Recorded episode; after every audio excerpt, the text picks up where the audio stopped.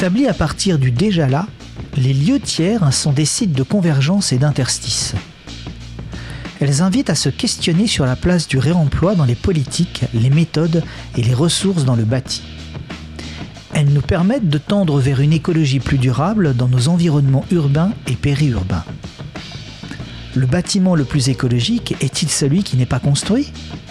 Quelles ressources permettent d'engager une pratique quotidienne pour créer une architecture et une culture de réemploi tournée vers le futur, le changement climatique, la solidarité sociale et la sobriété énergétique? Peuvent-ils inspirer un mode de production urbaine plus durable? Ce séminaire s'inscrit dans le cycle de conférences Métamorphose et devenir des lieux tiers face aux crises. C'est comme si vous y étiez. Vous êtes sur Radio Cause Commune 93.1 à Paris, sur internet cause-commune.fm et en DAB+.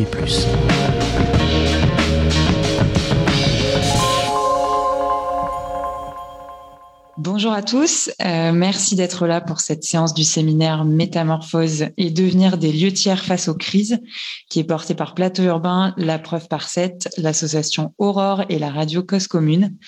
Euh, on est aujourd'hui au village Reil, euh, un couvent du 14e arrondissement de Paris, qui est le lieu d'un projet d'urbanisme transitoire porté par Plateau Urbain en association avec Aurore et Caracol. Euh, il s'agit d'un couvent où vivaient les sœurs franciscaines depuis le début du XXe siècle, avant leur déménagement récent. Euh, ce projet est permis par le promoteur Inly, qui est propriétaire du lieu et qui l'a mis à disposition de, plateaux urbains.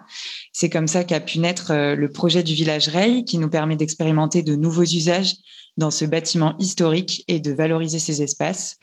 Euh, on a ainsi pu mettre à disposition d'artisans, d'artistes et d'associations des locaux, euh, ainsi qu'un centre d'hébergement donc porté par Aurore et une colocation solidaire par Caracol. Euh, le couvent était bien connu des habitants du quartier car les sœurs animaient de nombreux ateliers et des activités de solidarité qui étaient ouverts aux habitants et au, public précaire pardon, en particulier. Euh, le couvent était aussi un lieu de production artisanale puisqu'une grande partie du mobilier du site a été construit dans l'atelier de menuiserie qui se trouvait dans le couvent mobilier que les sœurs ont laissé derrière elles et qui a été réutilisé par les nouveaux occupants dont nous faisons partie. Euh, afin de pouvoir faire usage du bâtiment en toute sécurité et d'y accueillir de nouveaux publics, euh, Plateau Urbain a entrepris depuis janvier des travaux de remise en état et de remise aux normes du couvent, guidés par un principe de sobriété énergétique euh, et par un objectif de frugalité, donc essentiellement des, des travaux de sécurité incendie et de mise en conformité électrique.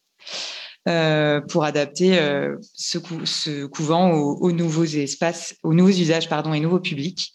Euh, aujourd'hui, c'est au quotidien plus d'une centaine de personnes qui travaillent sur le site, certains en espace partagé et d'autres en bureau fermé. Alors, merci Adèle pour, cette, introduction. Donc, la séance d'aujourd'hui euh, s'inscrit donc dans la, dans la lignée des séances qu'on organise euh, depuis maintenant euh, deux ans et demi pour donc essayer de questionner de, manière, de manière critique, de manière réflexive, les lieux tiers, les lieux hybrides, les tiers-lieux, qui, on se le disait en préparant l'émission, ont euh, effectivement euh, parfois tendance à, devenir un peu euh, standard ou, à devenir un, mot fourre-tout. Et donc, dans ce, dans, ce séminaire, on essaye d'inviter, enfin de choisir premièrement à chaque fois une thématique en particulier et d'inviter des praticiens ou, des chercheurs parfois à venir en, en discuter avec nous. Aujourd'hui, on a choisi d'essayer de questionner le rôle euh, et la place de l'économie circulaire, du réemploi et globalement de la transition écologique dans les, dans les lieux tiers, étant donné que l'économie circulaire, en tant que modèle de circulation non linéaire des flux et des matières, est donc un enjeu majeur de réponse à la crise environnementale. Et donc des nombreux tiers-lieux en font un principe d'action primordial en articulant donc cette économie circulaire au euh, réemploi à différentes échelles.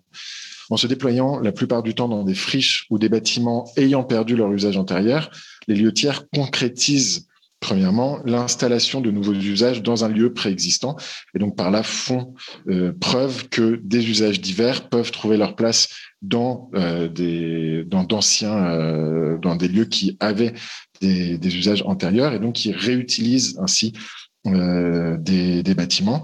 Donc, en réutilisant ces bâtiments, il nous invite à nous questionner sur la place du réemploi dans les politiques de réduction et de, euh, et de consommation énergétique des villes, vu que le bâtiment le plus écologique est toujours celui qu'on ne construit pas. Euh, et donc, voilà, ces, ces lieux tiers s'inscrivent dans une démarche de sobriété énergétique, peut-être même davantage que les constructions neuves bas carbone. Aujourd'hui, beaucoup de ces lieux mettent en avant la thématique du réemploi et de l'économie circulaire, et donc sont les supports d'initiatives considérables dans ces domaines. Donc, structuration de filières, réemploi de cloisons, de mobilier, de matériaux, création de ressourceries également, euh, développement d'une filière d'économie circulaire au sein même des lieux, et donc entre eux euh, aussi en organisant la complémentarité des, activités au sein des lieux tiers. Aujourd'hui, on va essayer de se demander euh, quelles sont les méthodes employées par les lieux tiers pour faire avec ce qui est déjà là? Comment est-ce que ces lieux questionnent les normes classiques de fabrique de la ville? Est-ce qu'ils peuvent inspirer un mode de production urbaine plus durable? Et donc pour ça, euh, le, séminaire d'aujourd'hui va s'articuler en trois temps. Euh, le premier, on va voir avec nos invités comment s'organisent les lieux tiers pour euh, revendiquer et pour respecter ces valeurs de frugalité et de sobriété énergétique. Ensuite, on parlera euh, des méthodes de, à la fois de construction, de gestion. Euh, voilà, comment est-ce qu'au quotidien, il y a une éthique de la sobriété qui est, qui est déployée dans les lieux tiers.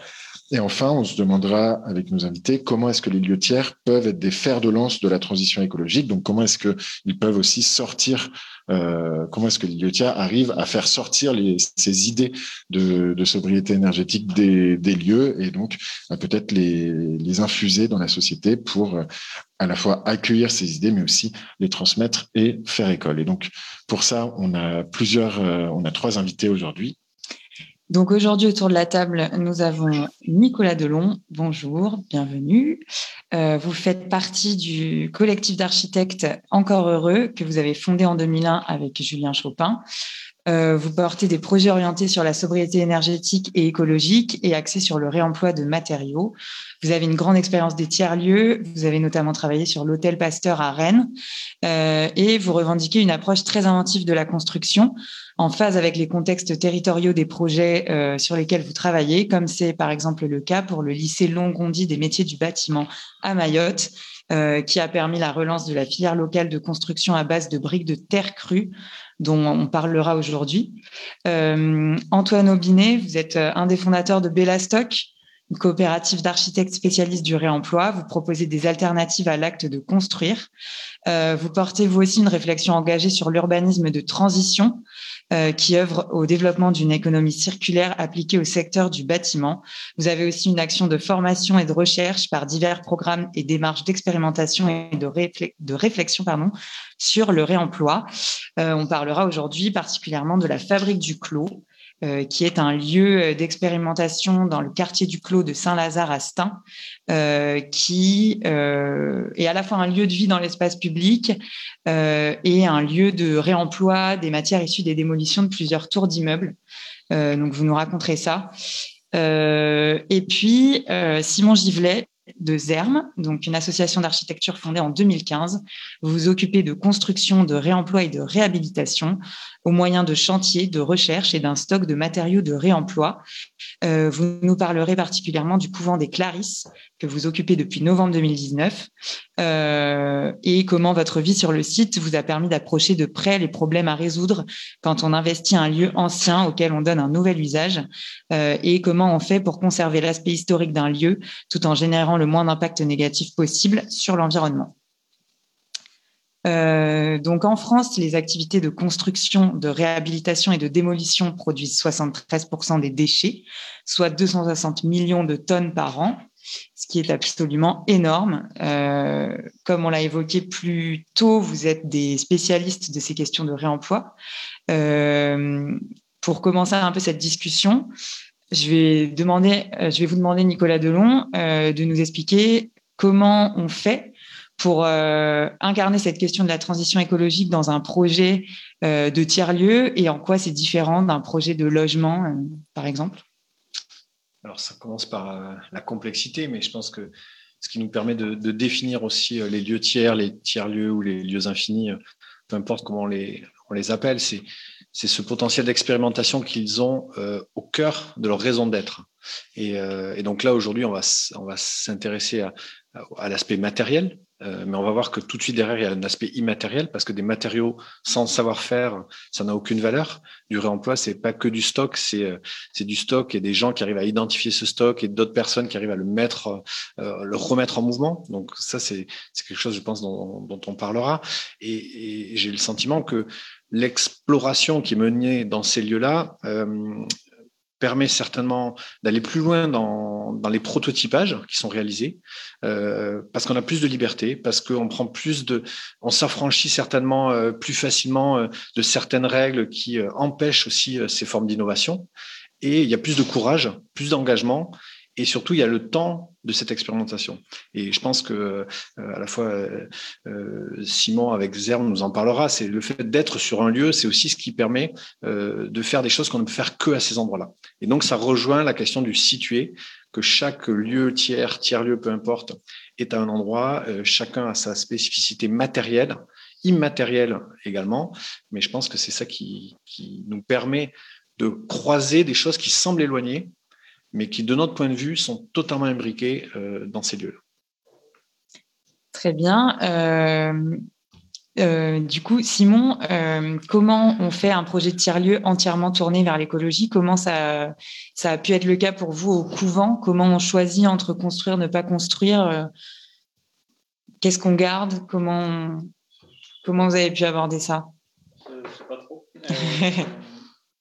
Déjà, premièrement, parce qu'on est en train de le faire et que, c'est vraiment une expérimentation à, tous les niveaux. Donc, ça veut dire aussi des échecs et retours en arrière et tout ça. Vous pouvez nous raconter très rapidement en deux mots comment vous en êtes venu à habiter ce, couvent? Je ne suis pas le pro de la synthèse, mais donc euh, si je me force, en, fait, en trois mots, c'est vraiment euh, pas plus compliqué que. En fait, pour faire simple, c'est pas politiquement acceptable euh, d'avoir autant de mètres carrés vides et autant de gens qui en ont besoin. Euh, nous, on est dans une ville qui a été la plus riche de France et qui est la plus, la plus pauvre aujourd'hui. Mhm. Euh, Donc c'est à Roubaix. Hein, c'est à Roubaix, pardon, on l'a peut-être pas dit. Et c'est tout, il faut, il faut y aller en fait, il faut réhabiliter ces lieux. Il y a 30% de la ville qui est, qui est vide. Voilà, je pense que c'est pas plus compliqué que ça au début. Après, on va, aller dans les détails un peu plus de, de tout ça. Mais... Et donc, si on va dans les détails, vous, vous avez décider d'investir ce couvent, c'était pour y faire quoi et pourquoi est-ce que la thématique du réemploi euh, est si présente dans votre démarche? Alors Vous me forcez d'un détail dans ce cas-là. C'est, euh, Oui, allons-y. On est... Euh, nous, on est architecte à la base et, et notre, notre, notre angle d'attaque, c'est la réhabilitation. C'est-à-dire, en gros, redonner une pertinence à quelque chose ou quelqu'un qui l'a perdu dans un contexte donné. Enfin, ça, c'est une définition de Voltaire, quoi, en gros. Euh, et donc, du coup, ça, ça nous a amené à réfléchir à, euh, chaque fois qu'on pouvait réhabiliter plutôt que reconstruire, que ce soit euh, réhabiliter des anciennes techniques constructives et les remettre au goût du jour plutôt que d'en inventer des nouvelles, à réhabiliter des bâtiments, réhabiliter des typologies, réhabiliter même au niveau esthétique aussi, un certain nombre de choses. donc, en fait, au début, on voulait être de sympathiques petits architectes. Après, en fait, on s'est rendu compte qu'il n'y avait pas de structure, de filière structurée autour du remploi dans où on était on a fait ce petit pas de côté pour faire un stock de matériaux d'emploi. On s'est rendu compte qu'il y avait toute cette démarche de recherche à développer au niveau juridique, au niveau de, enfin plein de niveaux, euh, pour pouvoir permettre le réemploi.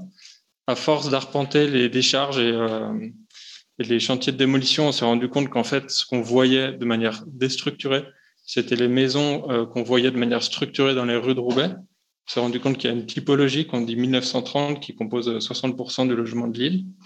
Euh, qu'on retrouve à Liverpool, en Allemagne, en Belgique, qui est tout un croissant euh, nord-européen qui a été construit entre 1880 et l'entre-deux-guerres, qui est euh, pas standard, mais qui est une typologie. On retrouve les mêmes matériaux, les mêmes sens de portée et tout. Pour autant, c'est pas les réhabiliter. La plupart des passoires thermiques, c'est ce genre de. Euh, on ne sait pas les réhabiliter parce que c'est hors, hors d'équerre, hors de niveau, hors d'aplomb. Les grands groupes ne savent pas le faire. Donc globalement, on les détruit. Euh, et du coup, ça, ça nous a amené à nous enticher peut-être un peu particulièrement d'un certain nombre de matériaux. Et si on arrive au monastère, en fait, l'intérêt, pour résumer, c'est que c'était un petit monde fermé, euh, parce que les sœurs Clarisse y habitaient, y ont habité jusqu'en 2008, et c'était un petit monde où il y avait, il y avait tout. En fait, il y avait le logement, le potager, le travail, les endroits où on est seul, les endroits où on est ensemble.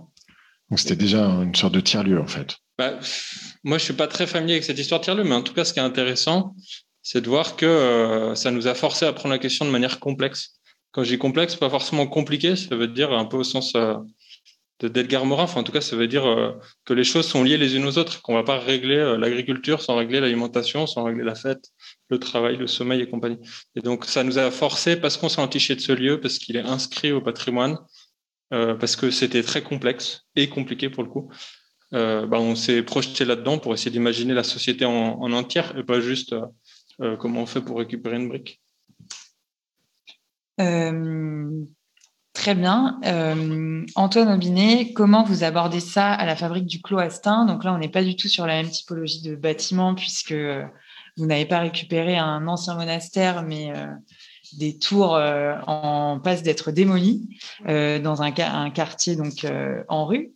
Euh, vous pouvez nous en parler un petit peu? Oui, on est, donc on est du côté de Stein, dans le 93, au Clos Saint-Lazare.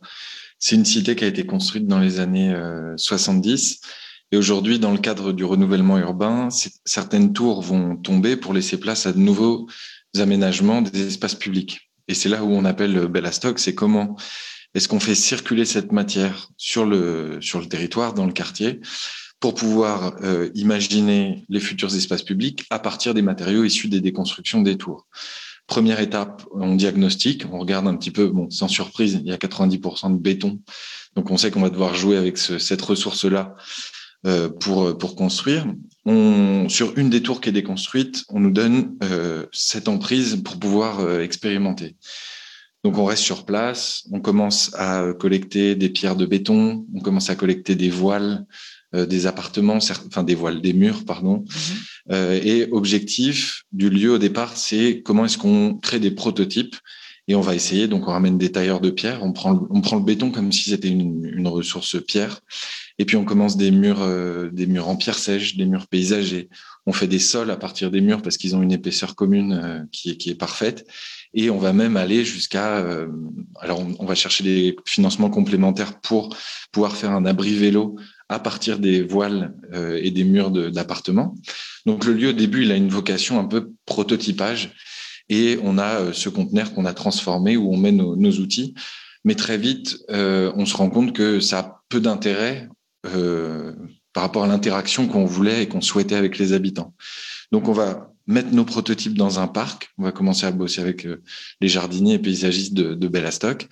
Et puis, on va euh, noyer nos prototypes dans, ce parc qu'on va rendre accessible très vite euh, aux habitants. Les habitants vont monter une association euh, qu'on va accompagner, nous, pour pouvoir utiliser le lieu pendant l'été.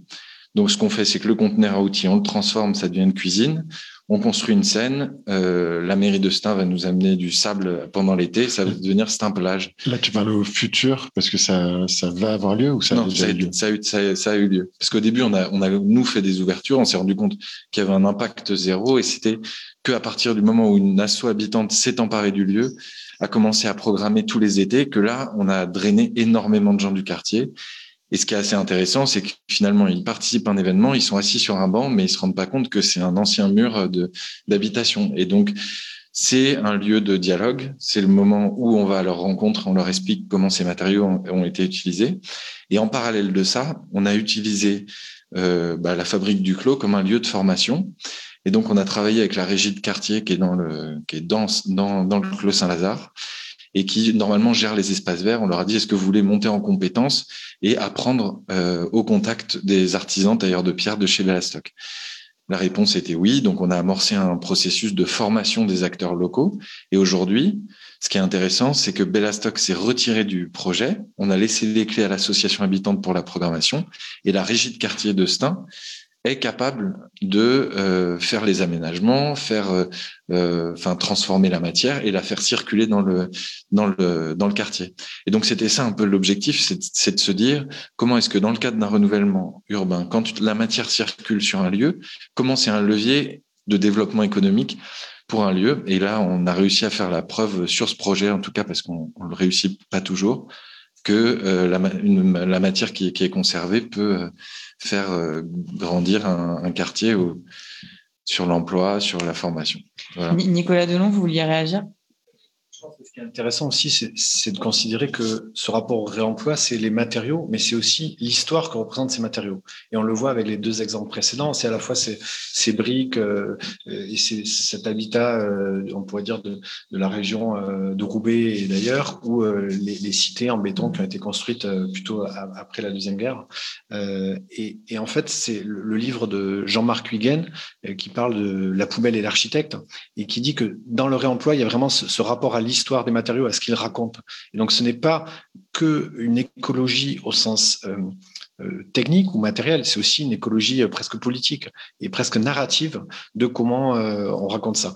Et je trouve que c'est très important de considérer qu'il y, a cette complémentarité qui rejoint la complémentarité et la complexité des lieux tiers ou des tiers-lieux dont on parlait. Donc finalement, le, le réemploi, c'est un parce qu'il y, a des, y a des enjeux euh, écologiques, il y a des enjeux euh, historiques, il y a des enjeux économiques que soulignait euh, Antoine. Mais est-ce que au-delà de au-delà de l'utilité de au-delà de l'utilité dont, dont, on vient de parler du, du réemploi, comment faire en sorte euh, que euh, le réemploi de matériaux produise aussi quelque chose de mieux. Quelle valeur ajouter ça? Euh, Nicolas Delon, avec Encore Heureux, vous avez euh, souvent utilisé le réemploi dans vos projets architecturaux, mais avec toujours ce, euh, cet enjeu et quelque part ce risque que le réemploi ne soit qu'un pis-aller parce que c'est là, mmh. parce que c'est moins cher, euh, mais que ça n'apporte pas forcément quelque chose en plus au projet. Donc, comment est-ce qu'on sort de l'esthétique quelque part, pas de l'esthétique, mais comment est-ce qu'on sort de juste, voilà, on réemploie une palette, on en fait un banc parce que c'est là et que c'est facile, et comment est-ce qu'on amène une esthétique à, à, tout ça pour aussi attirer les gens vers ce, ce, type de pratique? Alors, par rapport à ça, il y a, nous, on a identifié clairement deux stratégies. Il y a la stratégie euh, du réemploi comme récit euh, quand on fait le pavillon circulaire sur Paris de l'Hôtel de Ville en 2015 pendant la COP 21 et qu'on construit ce petit bâtiment qui fait une centaine de mètres carrés, ben, on considère qu'il y a besoin de, marquer, euh, euh, cette histoire-là et de, le raconter. Et puis par ailleurs, quand on fait le, le, projet de la Grande Halle à, Caen, à, à Colombelle, à côté de Caen,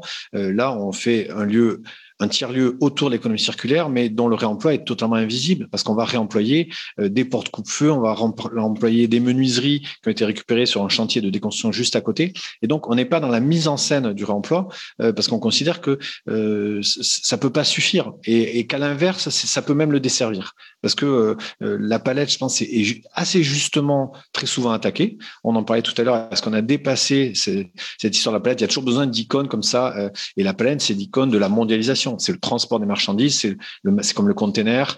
Euh, il y a 20 ans, euh, tous les projets étaient en container, et puis euh, ensuite on a fait la palette, et puis je sais pas ce qu'on va faire. bientôt, il y aura les voitures parce qu'on sera plus quoi en faire, donc on va récupérer des millions de voitures et il faudra faire des, projets avec ça. Mais peu importe, il faut toujours se poser la question de cette icône où est-ce qu'elle était avant qu'on la prenne? Et ensuite une fois qu'on l'a prise qu'est-ce qu'on en fait?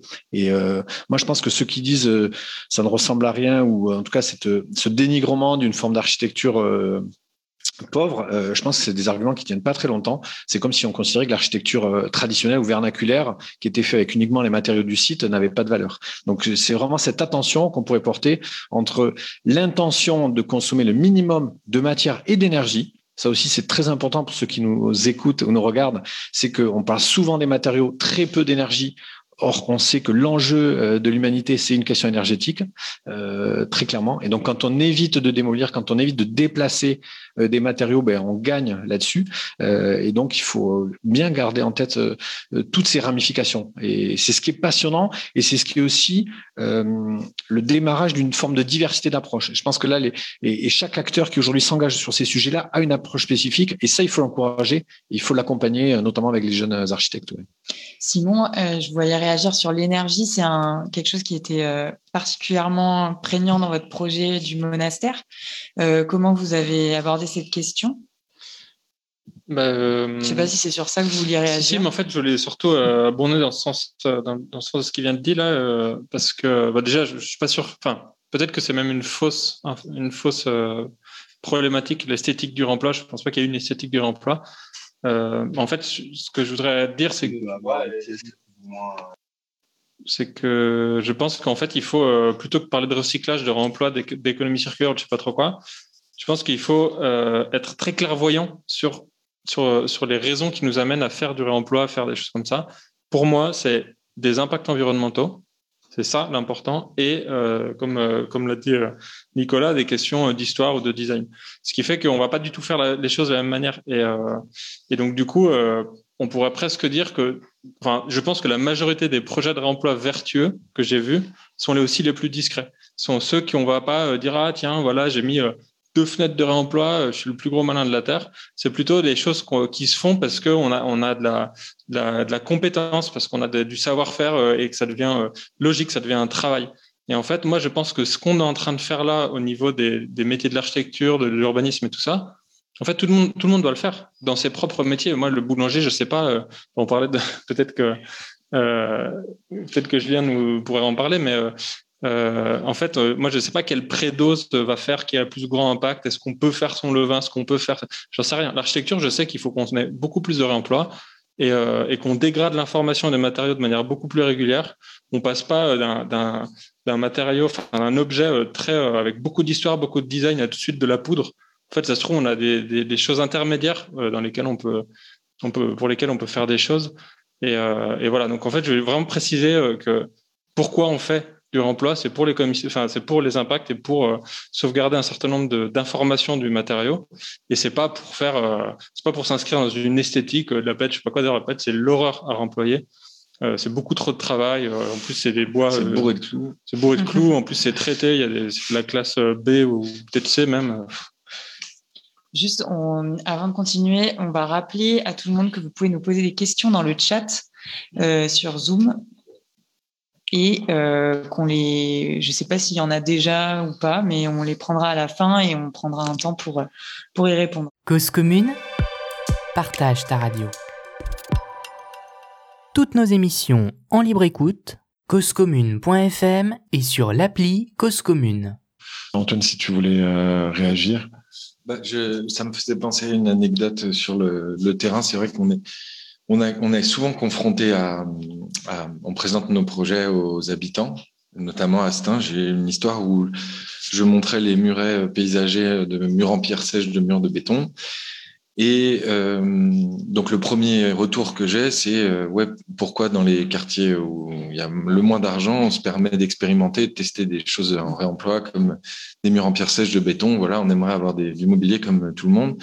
Et donc il a fallu que j'explique que derrière, on avait formé trois personnes de la régie de, de quartier, que on avait développé de l'emploi euh, sur le quartier et finalement le, de raconter un petit peu l'histoire de ce matériau, de son impact sur le territoire. Quand on sait aussi que c'est un lieu où euh, il y a des problèmes d'emploi, finalement il y avait une sensibilité plus forte à ce que l'on avait euh, fait et euh, une discussion qui était possible. Et donc j'ai voilà, ça me faisait penser juste à cette cette histoire de de, de, de réemploi à Astin où finalement quand on décortique un peu ce qu'il y a derrière et les plus-values que ça peut avoir sur un sur un lieu eh bien, les, mentalités s'ouvrent et on est prêt à discuter d'une esthétique euh, qui serait liée à du réemploi. Mmh. Vous avez utilisé la polysémie du mot réemploi, du coup. Exactement. Tu voulais la faire? Non, non, non, c'est parce qu'elle est très bien. C'est, il pourrait y avoir des pôles réemploi plutôt qu'avoir le pôle emploi. Mais euh, en tout cas, donc ça, c'est sûr que ça peut être que des emplois situés. On peut pas envoyer un immeuble en Chine se faire démonter et revenir. Donc ça, c'est passionnant parce qu'aujourd'hui, on a un enjeu aussi de, trouver la résilience dans les territoires euh, et pas que les, les métropoles hein, dans lesquelles nous sommes, mais aussi euh, tous les territoires quels qu'ils soient. Donc nous, on voit des expériences apparaître dans toute la France et au-delà. Et c'est passionnant de voir cette émergence-là de, de toutes petites structures associatives très fragiles, mais avec des gens passionnés qui, se dévouent. Je peux penser à, à Mineka à Lyon, par exemple, ou à l'Écrouvis à Redon en Bretagne. Et donc des gens qui, tout d'un coup, euh, sont tombés là-dedans en se disant, euh, euh, ma contribution au défi, à la crise climatique est gigantesque, va être à cet endroit-là. Donc ça, c'est assez passionnant. Et je pense que cette question des matériaux ou du réemploi, on pourrait faire le même parallèle avec la question de la culture. En quoi, quand on, euh, notamment sur les esthétiques, euh, il y, a eu ces grandes politiques culturelles de dire, ben voilà, pour que les gens soient mieux, c'est la culture qui va faire en sorte qu'on se parle et qu'on soit percuté ou qu'on se pose des questions. Et c'est passionnant. Et on voit qu'aujourd'hui, la culture est, est, bien mal en point sous tout un tas de, de sujets mais euh, c'était la culture, pas pour la culture, la culture comme euh, sujet euh, de, de commun, entre guillemets, et de, de se réunir et de partager une expérience. Et nous, ce qu'on voit sur les chantiers, notamment les chantiers participatifs, ou en tout cas quand on est dans des temps longs, c'est que c'est exactement la même chose c'est que tout, d'un coup, vous, vous êtes, vous avez des architectes, des constructeurs, des artisans, et puis vous avez des outils, vous avez de la matière, et en fait, tout par delà. Et cette espèce de, bricolage qui a été aussi une chose masquée depuis une cinquantaine d'années où on voulait pas voir euh, le chantier, on voulait pas voir ce qui était sale, on voulait même pas voir le travail. On a enfermé euh, les gens dans des usines et puis on a mis des palissades de chantier parce qu'on considérait que tout ça devait être masqué et qu'on devait être dans une vie euh,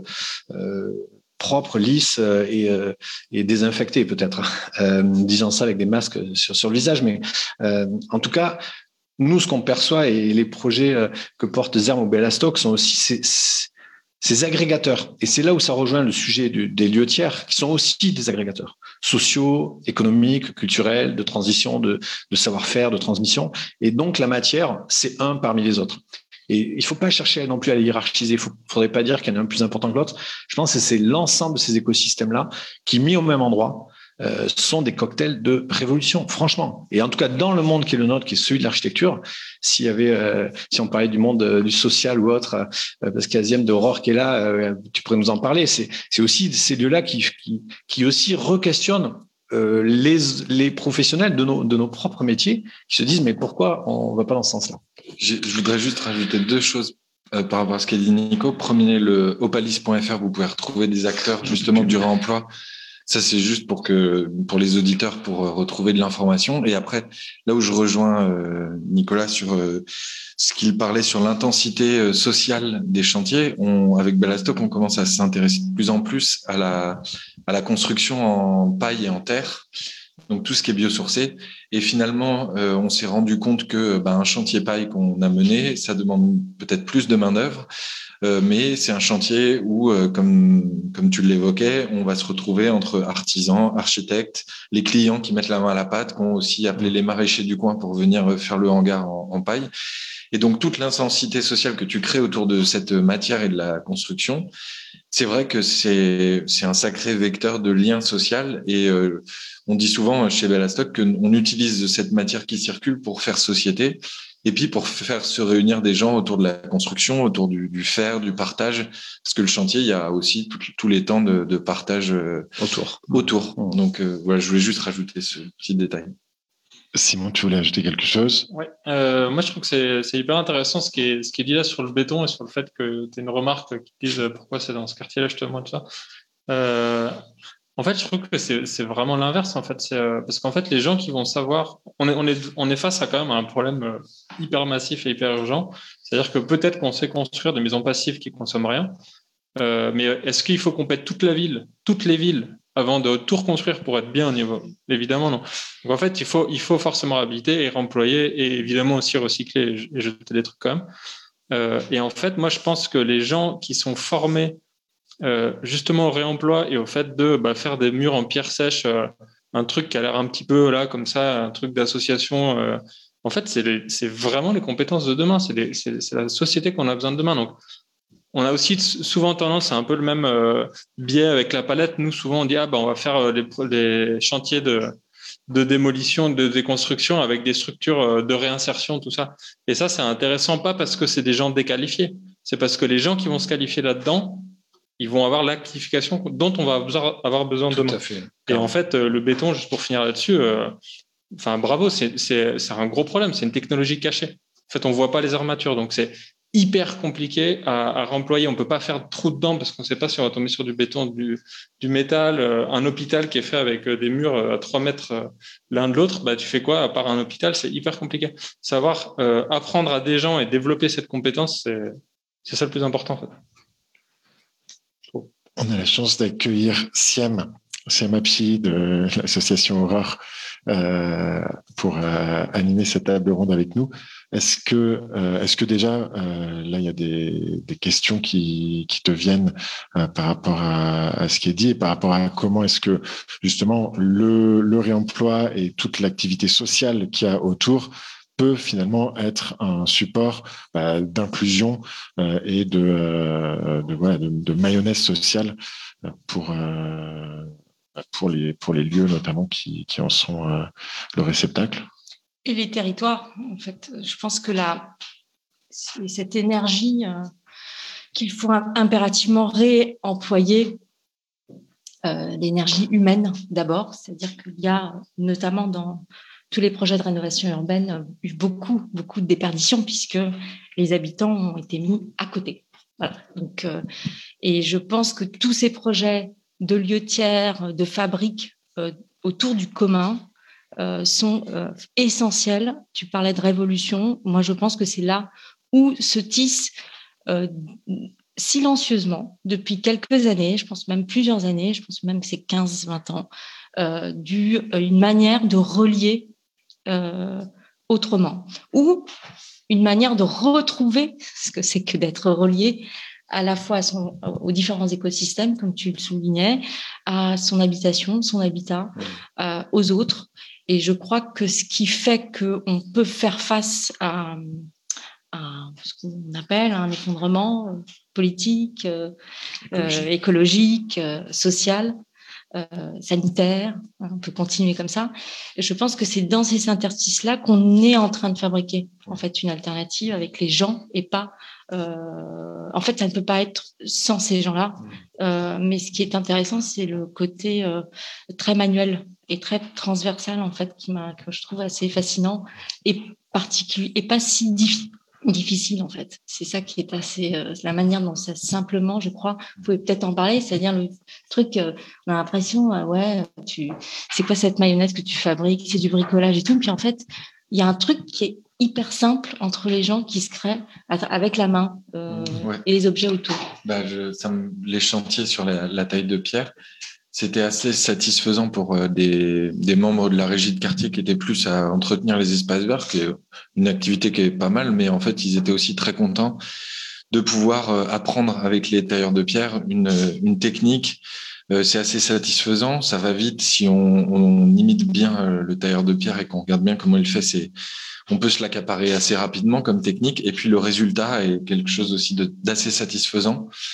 Donc j'ai souvenir que euh, qu'il y avait quand même euh, un, une plus-value, que ça allait vite, que fallait pas forcément être euh, hyper qualifié et que le, le tailleur de pierre pouvait facilement te transmettre un savoir-faire. Et donc que ça a été plutôt un plus pour les pour les salariés de la régie de quartier, qu'on passait un, un agréable moment à apprendre avec nous quoi. Et nous aussi on apprenait avec les tailleurs de pierre. Et alors, passer le moment de, de, la construction, même si effectivement, comme, comme vous le montrez, euh, la, le, un, pro, un, projet, et c'est souvent le cas dans les projets de, de, de lieux hybrides, euh, n'a pas ne, ne, débute pas forcément une fois que la construction est terminée, mais ça peut être en amont justement et avec en, en mettant dans le dans la dans la production du lieu euh, déjà l'esprit euh, avec lequel le lieu va être géré. Peut-être que le peut-être qu'un qu'un qu lieu hybride, un tiers lieu, un lieu tiers n'est jamais en fait terminé en, en, en perpétuel mouvement, mais Néanmoins, à un moment, il y a quand même des usagers qui vont euh, qui vont commencer à, arriver et un bâtiment qui va commencer à être utilisé au quotidien pour d'autres euh, pour, pour d'autres usages que juste le, le chantier. Euh, donc, je voudrais vous poser la question comment est-ce que dans une optique de réemploi, de transition écologique, de sobriété énergétique, comment est-ce que aujourd'hui, en tant que concepteur, par exemple, en tant que gestionnaire de, de tiers lieux pour pour Zerm, comment est-ce qu'on prend en compte au quotidien ces, bah, valeurs de, sobriété, euh, par exemple en termes de consommation énergétique? Je crois qu'au couvent des Clarisses, vous avez justement euh, euh, pas mal bah, appliqué euh, ce principe de sobriété. Oui, mais alors ça c'est volontaire, euh, un peu pour, pour rentrer dans la filiation, du coup je sais pas comment dit au féminin, mais euh, de, des sœurs et de la frugalité euh, qu'elles ont qu'elles ont mis en place. mais c'est aussi parce que le monastère, enfin notre projet qu'on a qu'on a qu'on a imaginé au monastère, c'est vraiment une expérience, voilà, d'une petite société hyper frugale. En fait, on fonctionne beaucoup par la fiction. Ça nous intéresse bien de faire ça. Et, et on s'imagine bah, cette petite société là, cette communauté. admettons, voilà, elle est vachement plus frugale. Elle est euh, elle est bien plus euh, vertueuse au niveau euh, social, au niveau du genre, au niveau des impacts environnementaux et tout. elle est dans pas trop longtemps, elle est faisable. Euh, faut qu'il y ait du plaisir parce que ça, en fait, pas le marché, c'est si ça devient une corvée de tout faire. Euh, donc en fait, on le fait en vrai, on, essaye de respecter tous ces trucs-là, le plaisir, le fait que ce soit faisable et compagnie. Donc par exemple, on a une auberge de jeunesse, je pense que c'est le bon exemple. On dit bah le bâtiment il n'est pas chauffé, il n'est pas isolé, Comment on fait pour loger des gens euh, dans l'auberge jeunesse? Ben, On fait euh, un lit à baldaquin, on le teste, on a hyper froid, ça marche pas, donc on en refait un autre. Le deuxième, il marche pas mal, mais en fait, il a mis trop de temps, donc on en fait un troisième. En quoi ça consiste un lit à baldaquin ah Oui, pardon, un lit à baldaquin, en fait, on, on sent, on sent, en fait, y a, on a déjà tout fait dans le passé. Hein. Mais leur emploi, ça marchait bien jusqu'au 19e. En fait, c'est un, un, lit, c'est un lit qui, enfin, c'est comme un meuble, admettons. Un baldaquin, c'est qu'il y a du tissu, on le voit dans des, Walt Disney, on le voit dans des gravures euh, anciennes. En gros, c'est un, mur dans lequel on rentre et qui permet de garder la chaleur autour du corps.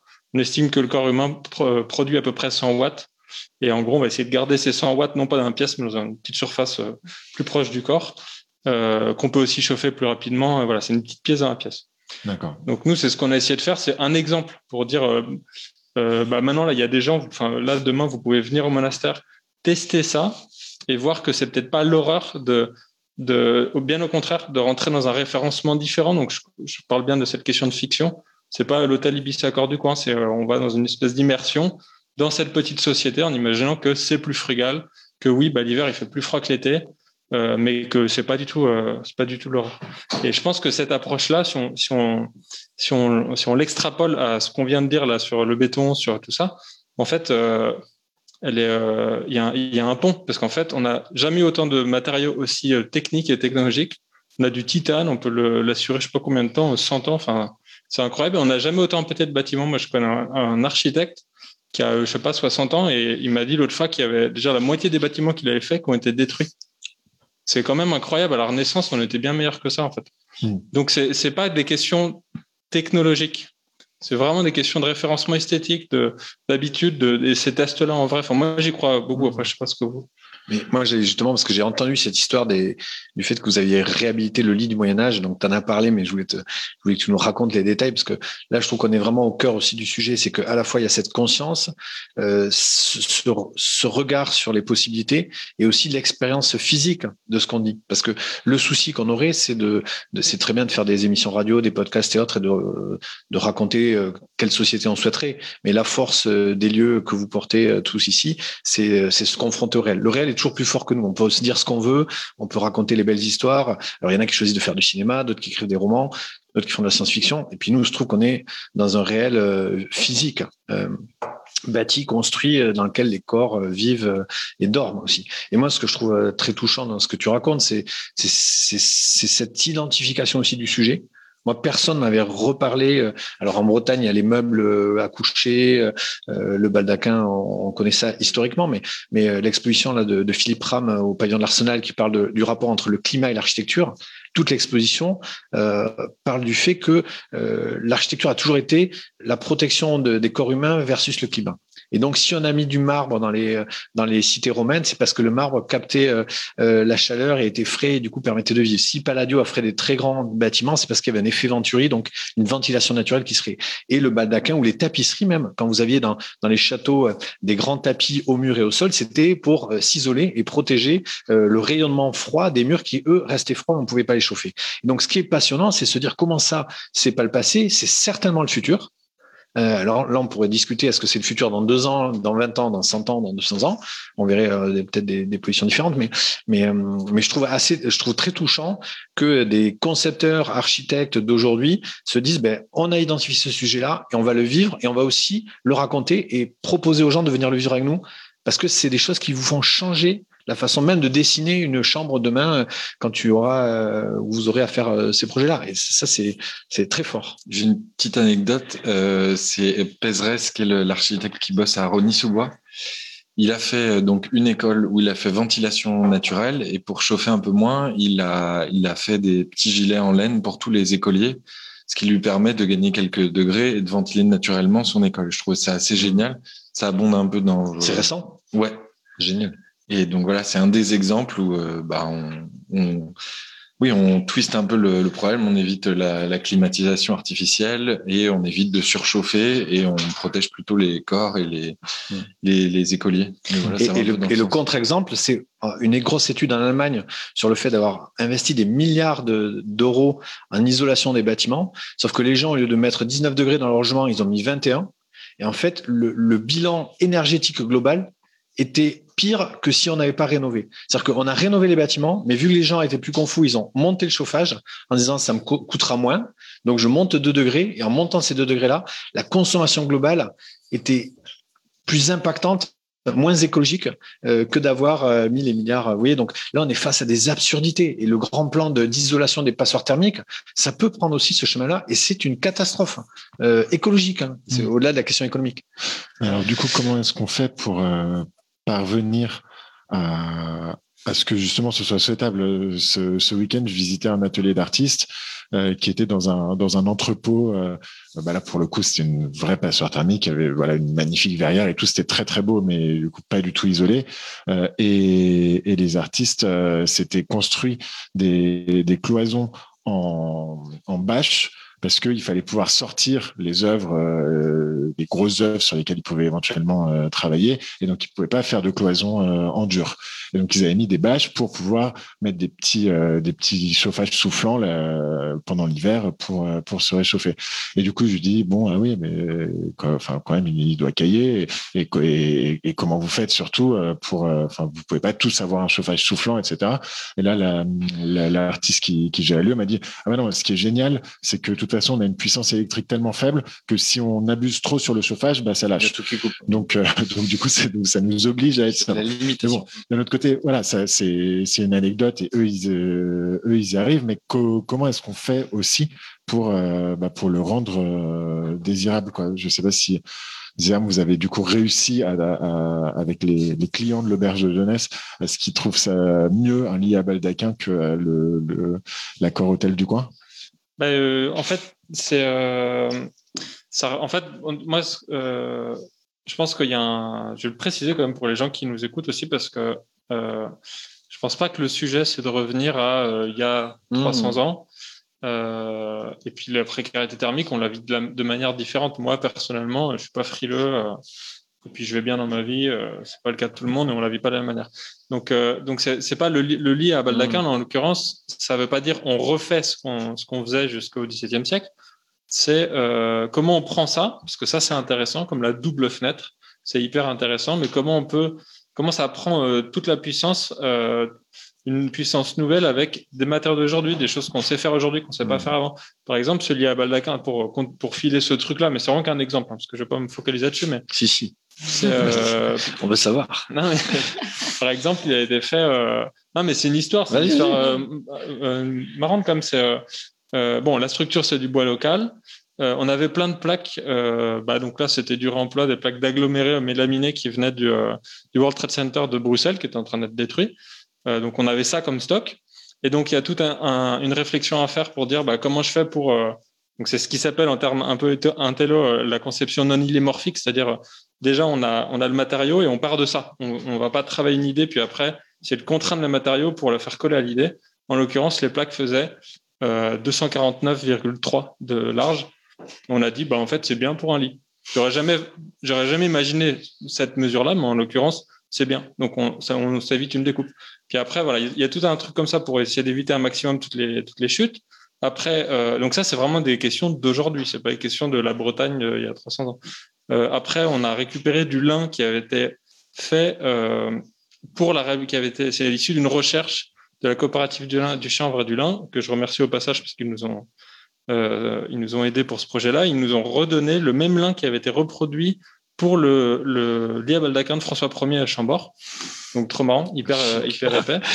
mais, ouais, mais par contre, on l'a, on l'a matelassé avec une machine vachement moderne pour le rembourrer mieux. Les bâches, c'est des chutes aussi, parce qu'il y a des couches, différentes couches dans ce lit-là.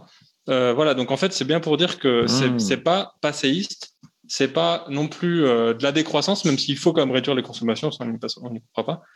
Euh, mais c'est vraiment une rencontre de, tout ça. Et pour répondre plus précisément à la question, c'est pas la seule réponse, mais une des réponses, à mon avis, c'est ce, que moi j'appelle ce référencement esthétique, c'est-à-dire euh, comment on donne envie de se mettre un peu dans cette histoire, les histoires dont tu parlais là. Ça me donne envie d'aller dans ce lit à baldaquin parce qu'il y a ces formes, ces trilobés, ces trucs. Mm. C'est pas juste parce que c'est un lit à baldaquin Ikea. Il y a, mm. ce déplacement. je me... baldaquin de François Ier. Voilà, je me projette avec François Ier.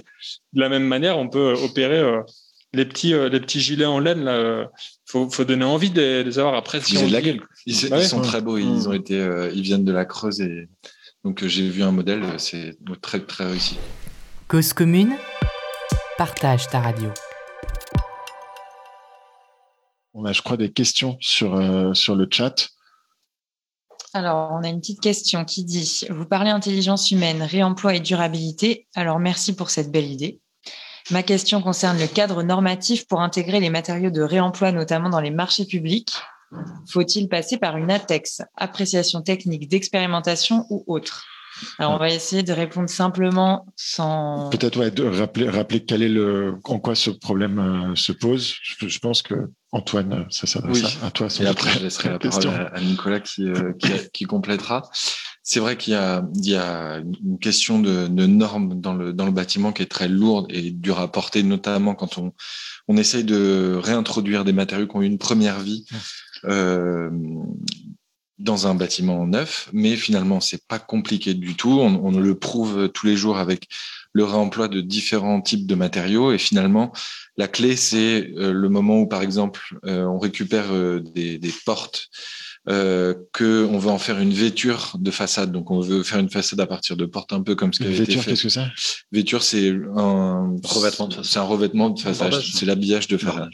Et donc on avait ces portes palières en chaîne et tout le jeu ça a été de regarder les DTU, documents techniques euh, unifiés. des façades, pour comprendre comment est-ce que le bois peut aller en façade, comprendre quels étaient les enjeux, travailler avec depuis 1920 euh, et leur donner ces portes, voir avec eux quelles étaient les, étapes pour euh, transformer ce, ce, bois et le rendre apte à partir en façade. Et finalement, le, le, le nœud, systématiquement, après, il y a d'autres il y a d'autres cas de figure, on trouve toujours une solution en tout cas, mais le nœud se passe avec celui qui revalorise le matériau et qui va lui permettre d'être réintroduit pour une seconde vie. Donc finalement, la norme, on, a toujours réussi à, à la contourner, mais vas-y, je veux bien, Simon. En deux, que tu euh, et bah pour répondre plus pratiquement sur les histoires d'ATEX, parce que faut-il passer par une ATEX, appréciation technique d'expérimentation Vous pouvez passer par une ATEX. Déjà, c'est quoi une ATEX? Mais c'est long. En fait, ça permet de dire, ça coûte cher, c'est long, euh, c'est vraiment. Et donc, qu'est-ce que c'est facile. En fait, c'est si, si, je fais vraiment un résumé hyper vulgarisant, c'est en gros, on a des matériaux qu'on produit de manière industrielle, on les teste. Ça, ça nous permet de dire qu'il y a une norme constructeur qui dit que bah, tous les matériaux, tous les parfums qui sortent de la chaîne vont respecter telle somme, telle euh, compression, telle traction, tel machin. Et ça, vu qu'on se base sur quelque chose, un, apport qui est constant, après on peut faire des mises en œuvre, euh, enfin des normes de mise en œuvre, c'est-à-dire si vous respectez toutes ces lignes-là, euh, avec cette norme constructeur, c'est bon, ça va. En gros, c'est ça. Et en fait, le c'est bon, ça va, ça sert à dire à l'assureur, c'est bon, je vous assure. Latex, ça permet de dire de pas passer par les DTU, les Eurocodes, ou alors le domaine courant, qui sont en fait euh, toutes les choses qu'on connaît déjà. Puis ça permet de mettre un supplément de normes avec des tests, avec euh, le euh, au CSTB, donc le Centre scientifique, et technique, du bâtiment, tout ça. Donc c'est des gens qui vont réfléchir de manière spécifique sur une construction, qui est souvent portée par le fabricant, pas par l'architecte en l'occurrence, euh, pour dire voilà, là on a fait le trois tests, on s'appuie sur ces normes, c'est bon. La grosse problématique que, que soulevait Antoine là, c'est qu'en fait les matériaux de réemploi, ne sont pas un apport constant. Parce qu'en fait, deux, deux, fenêtres, on a deux fenêtres ici, euh, elles ont peut-être été produites de la même manière, mais elles ont une vie différente. Il y en a une qui était à l'ombre, l'autre qui était au soleil. Donc en fait, qu'on les, qu'on les laissait euh, cinq minutes ou deux ans ou dix ans, en fait, c'est deux matériaux différents. Donc on peut pas lui, lui, euh, lui apporter la même modification, on peut pas rentrer dans ce jeu-là. Et moi, je trouve que c'est une bonne chose. Ça permet de, de remettre justement la main d'œuvre, de spécifier, de dire c'est pas Bouygues qui va gérer ça, c'est de la main d'œuvre, c'est du temps humain. Mais du coup, enfin, ces, ces, histoires d'attaques, moi, en, tant que non sachant, ça, ça me fait un peu peur. Je me dis voilà, finalement, si j'ai envie de réutiliser une fenêtre euh, ici pour euh, pour la mettre plus loin, euh, finalement, il faut que je fasse certifier ma fenêtre, etc. Donc autant aller euh, chez euh, en acheter une neuve. finalement, ce, sera moins coûteux et, plus simple. Est-ce qu'il y a, est-ce que ça complexifie pas euh, ce, enfin voilà, le, fait de réemployer qui paraît comme ça très très simple et de de bonne du bon sens. De bon sens. Je pense qu'on partage tous ici le fait que c'est pas plus simple et c'est pas moins coûteux aujourd'hui, mais par contre, on n'a pas le choix de s'engager dans cette transformation. C'est comme si on disait l'agriculture industrielle, ben, s'il n'y a pas plus efficace des énormes tracteurs en ayant rasé l'ensemble des haies, euh, euh, qui fait que les populations d'oiseaux en France ont baissé de 60% dans les 20 dernières années, ben c'est très efficace. Mais on voit très bien qu'il y a des incidences, externalités négatives qui font qu'on peut plus faire ça. Donc nous, la position qu'on a, c'est d'assumer que c'est plus compliqué aujourd'hui, mais qu'on n'a pas le choix de s'y engager fortement avec une somme d'acteurs, avec les artisans, avec les entreprises, avec des fabricants qui sont en train de se dire, il y a un business. Et nous, on le voit depuis 2014 où on a commencé à, regarder en détail le réemploi. Euh, c'était juste hier, c'est très court ce temps. Mais euh, les mentalités ont tellement changé en ce temps si court. Et sur la norme, moi, je voudrais juste te dire qu'il faut faire attention aussi à pas être constamment opposé aux normes parce que les normes du bâtiment ont été faites pour protéger les gens qui habitent dans les bâtiments. Parce que si vous avez un maçon euh, euh, euh crapule ou qui euh, sous-dose le béton et que au moindre coup de vent vous prenez le toit sur la figure, on va dire personne n'aura, qu'on soit dans un tiers-lieu ou pas, c'est pas, pas possible. Donc l'industrie de la construction a été faite aussi par le, le, législateur, les personnes qui font les lois, pour protéger les citoyens. Et on a vu des cas terribles dans d'autres pays, d'écoles notamment qui se sont effondrées au moins de terre parce qu'elles n'avaient pas été faites dans les règles de l'art.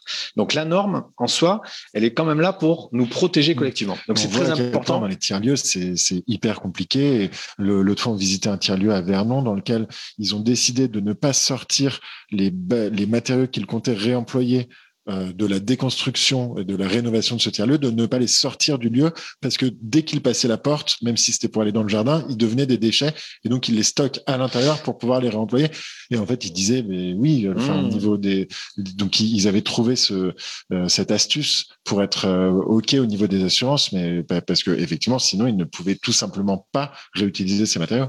Mais le deuxième aspect, c'est de se dire, euh, la norme est là pour des raisons, mais le, le, droit est toujours en retard sur la société. On le voit dans tous les domaines. Donc, on pourrait, c'est normal qu'aujourd'hui, les pratiques expérimentales que nous portons et que nous prenons avec des risques, comme vous les prenez sur les, tiers-lieux en, en, prenant des risques, vont faire évoluer la réglementation. Nous, on a travaillé avec Bellastock sur, des études pour des acteurs publics, pour le CSTB, pour, pour mettre, ou le, permis de faire qui a mis dans la loi d'architecture aussi ce, droit à l'expérimentation. Donc, on est clairement dans ce processus-là. Et donc, moi, j'ai envie de dire, on a tout le temps cette question-là que vous nous avez posée, tout le temps, mais comment on fait euh, la règle, etc. Et ce règle, c'est la carotte et le bâton. C'est quelque part, on se fait taper dessus et en même temps, on n'a pas le choix de la changer.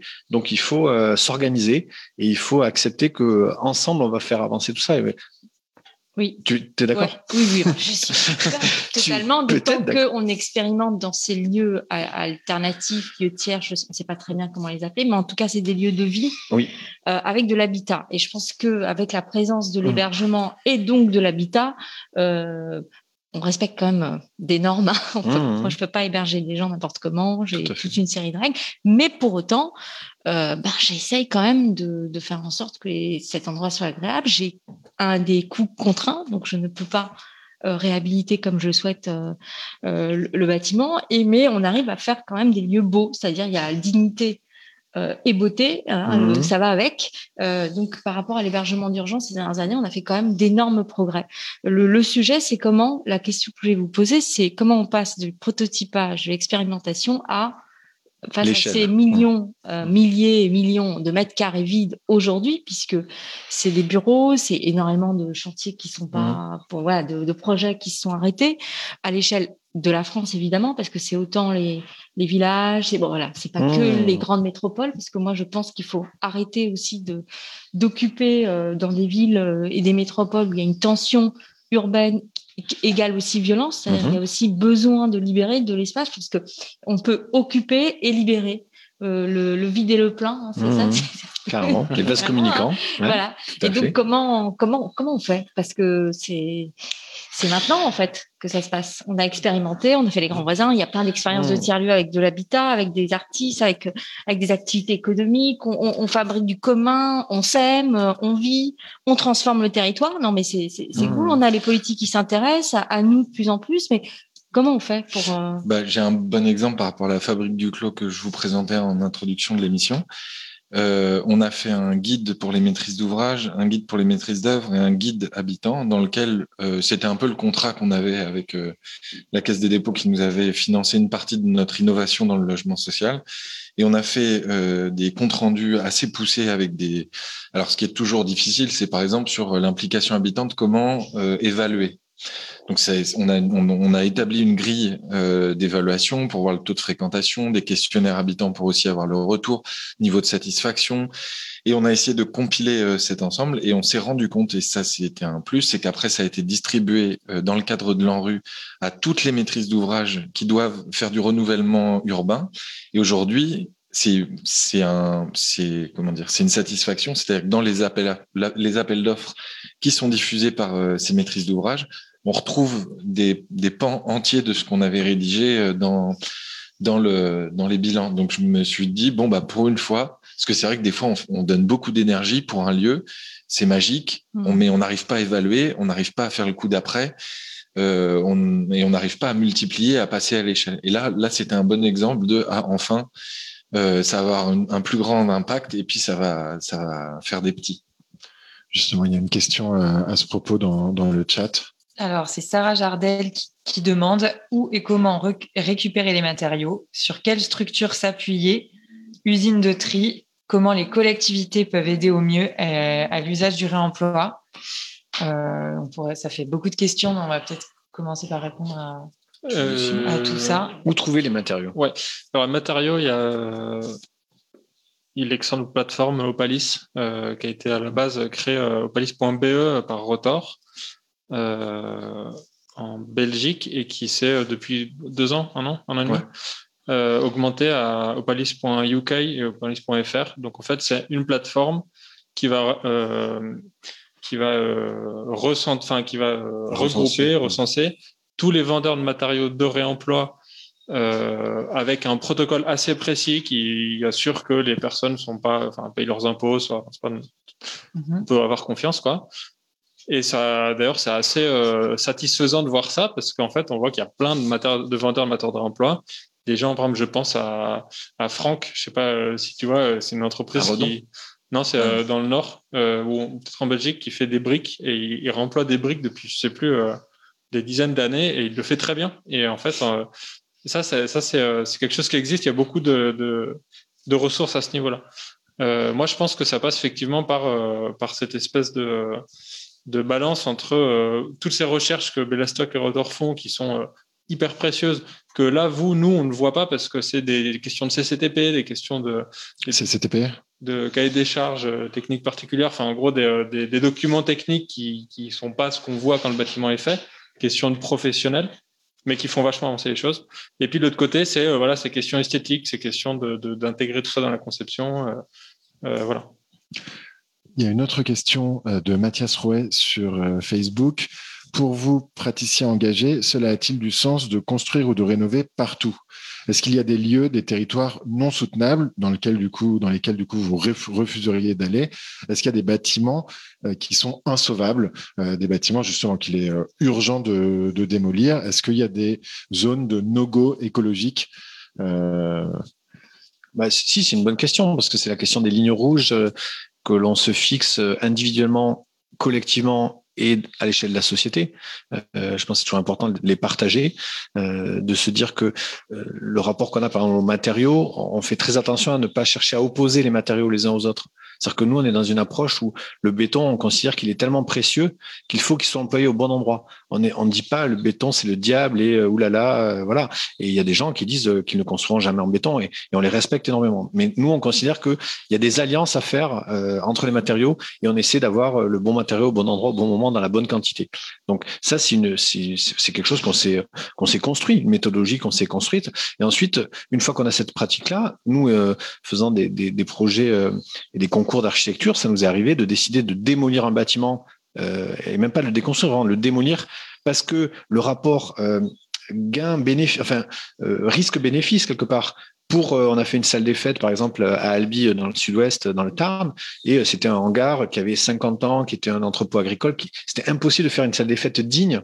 tu parlais de la beauté, on pouvait rien en faire. Donc, on a accepté de la démolir et on a construit un bâtiment neuf parce que c'était pour nous la meilleure réponse à cet endroit-là. Donc, c'est un peu ces dosages-là, mais je pense qu'au plus on saura outiller collectivement pour minimiser euh, les démolitions ou les déconstructions ou les destructions, ben, au plus on pourra aussi par moment décider qu'il faut continuer à construire. Parce que l'histoire de l'architecture, c'est l'histoire aussi de la transformation et aussi que chaque époque, ça rejoint ce que tu disais, doit inventer ces nouveaux euh, procédés. Mais est-ce qu'il y a un lieu où tu n'irais pas construire euh, Un lieu? Alors la question du lieu, ça, je la comprends pas bien, mais est-ce qu'il y a des zones peut-être que Mathias Preuve va, ah, mais oui, par exemple, une zone humide, par exemple, on pourrait considérer que on ne construira pas dans une zone humide parce que non, une zone humide, c'est une zone naturelle où on... et, une zone, à risque, par exemple. Ou une zone à risque euh, de quel type? Ou alors, je ne sais pas, aujourd'hui, on sait que le trait de côte va reculer ah, oui, oui. Euh, de, plusieurs dizaines, voire centaines de mètres au, cours, euh, au cours de, du siècle à venir sur la côte atlantique. Est-ce qu'on est-ce qu'on construit là? Est-ce que mmh, comment comment on construit là? Est-ce qu'on construit sur pilotis? Est-ce qu'on construit des bâtiments qui sont ensuite déplaçables? Bah, moi, j'avais compris aussi, euh, genre, euh, des bâtiments euh, extrêmement précaires, insalubres. Hmm. Est-ce que ça vaut vraiment le coup de les, de les réhabiliter? Aussi ça. Ah, hmm. Les zones humides ou les zones de trait de côte, à hmm. mon avis, on est tous d'accord. oui, il y a des endroits où on ne construit pas, des endroits où on ne peut pas vivre dans le futur, ok. et concernant l'autre question, en fait, c'est marrant parce que là, la question de, de, la salle des fêtes, vous, à la limite, vous étiez déjà dans le processus, vous n'avez pas eu le choix de vous mettre à côté ou sur une autre parcelle, vous aviez ça. moi, j'ai un peu envie de dire quand même, au niveau euh, purement théorique, au niveau sociétal, on pourrait, je pense, quasiment ne rien détruire en disant, mmh. bah, ce logement insalubre, on peut en faire autre chose, pas forcément un logement. Et créer la France inconstructible. Bah, je, non, mais je sais pas, mais en fait, il y a, y a, aussi beaucoup de, de projections. En fait, c'est vachement lié à des projections euh, culturelles aussi, ça. Mais je me rappelle quand j'avais pas mal travaillé euh, par le passé sur la construction en terre crue. La construction en terre crue, c'est trop bien. Il y a un tiers à la moitié de la population qui vit dedans. Euh, on a euh, imposé un de peu la population mondiale. Mondiale, ouais. Enfin, c'est des chiffres de, de l'UNESCO, ça. Euh, et en gros, on a imposé dans plein de zones, par exemple en Casamance au Sénégal, où on peut construire une maison en terre crue euh, hyper facilement. Enfin, c'est vraiment très accessible pour tout le monde. Et ben en fait, les gens et c'est adapté au niveau climatique et tout. Ben, les gens ne construisent pas en terre crue et construisent en béton parce que ça fait pauvre de, mm. de vivre dans une maison en terre crue, alors qu'en fait, c'est eux qui auraient dû nous vendre la, la voûte nubienne ou je sais pas quoi.